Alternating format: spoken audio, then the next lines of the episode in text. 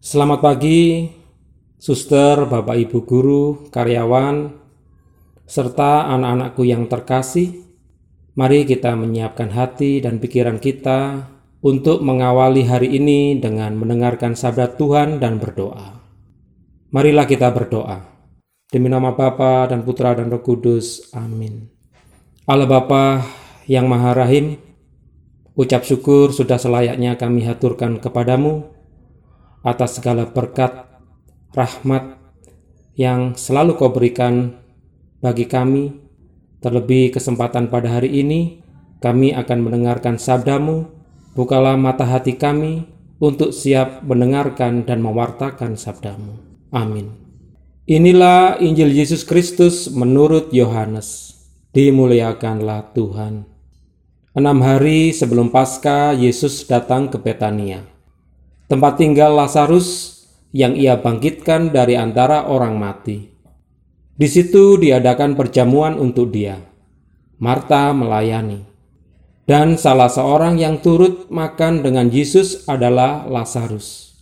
Maka Maria mengambil setengah kati minyak narwastu murni yang mahal harganya. Lalu meminyaki kaki Yesus dan menyekanya dengan rambutnya dan bau minyak semerbak memenuhi seluruh rumah.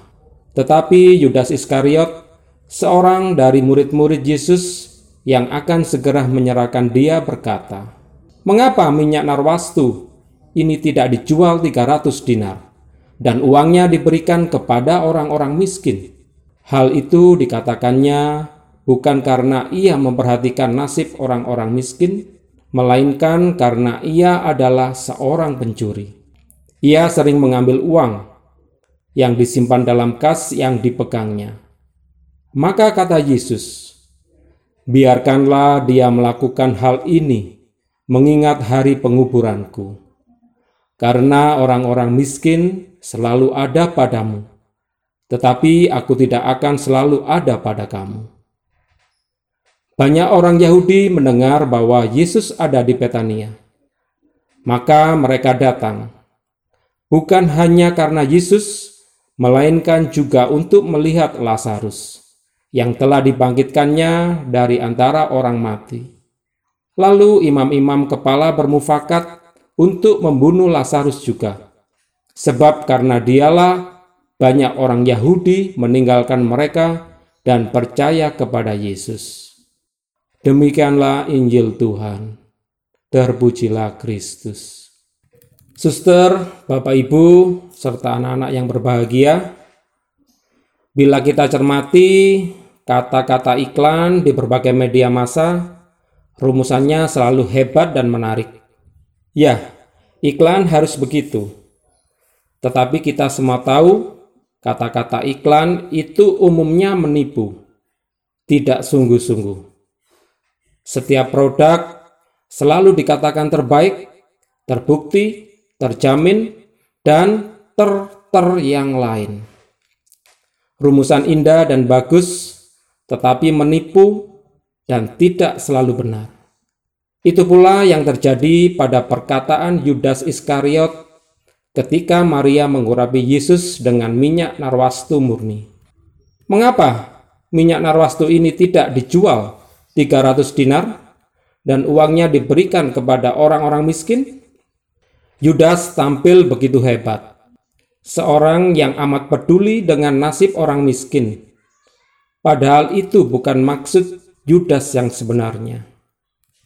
Yohanes menulis bagaimana Yudas adalah seorang pencuri. Ia suka mengambil uang yang disimpan. Yesus mengetahui hati jahat Yudas. Maka dia menolak usulan Yudas. Maria mengurapi Yesus karena itu menjadi ungkapan kasihnya untuk menghormati hari penguburan Yesus yang tidak lama lagi terjadi. Maria menyampaikan sembah sujud dan persembahan amat berharga untuk Tuhan. Sementara Yudas mencari keuntungan bagi diri sendiri dan hidup pelayanannya. Pada dasarnya anak-anak, kita tidak perlu lagi hitung-hitungan tidak terlalu perhitungan untuk Tuhan. Ada orang yang kalau untuk diri sendiri begitu obral, misalkan mau makan, mau beli ini, mau beli itu, itu bisa langsung dibeli. Tetapi begitu untuk Tuhan, misalkan kolektor, ya seadanya saja, sedikit saja.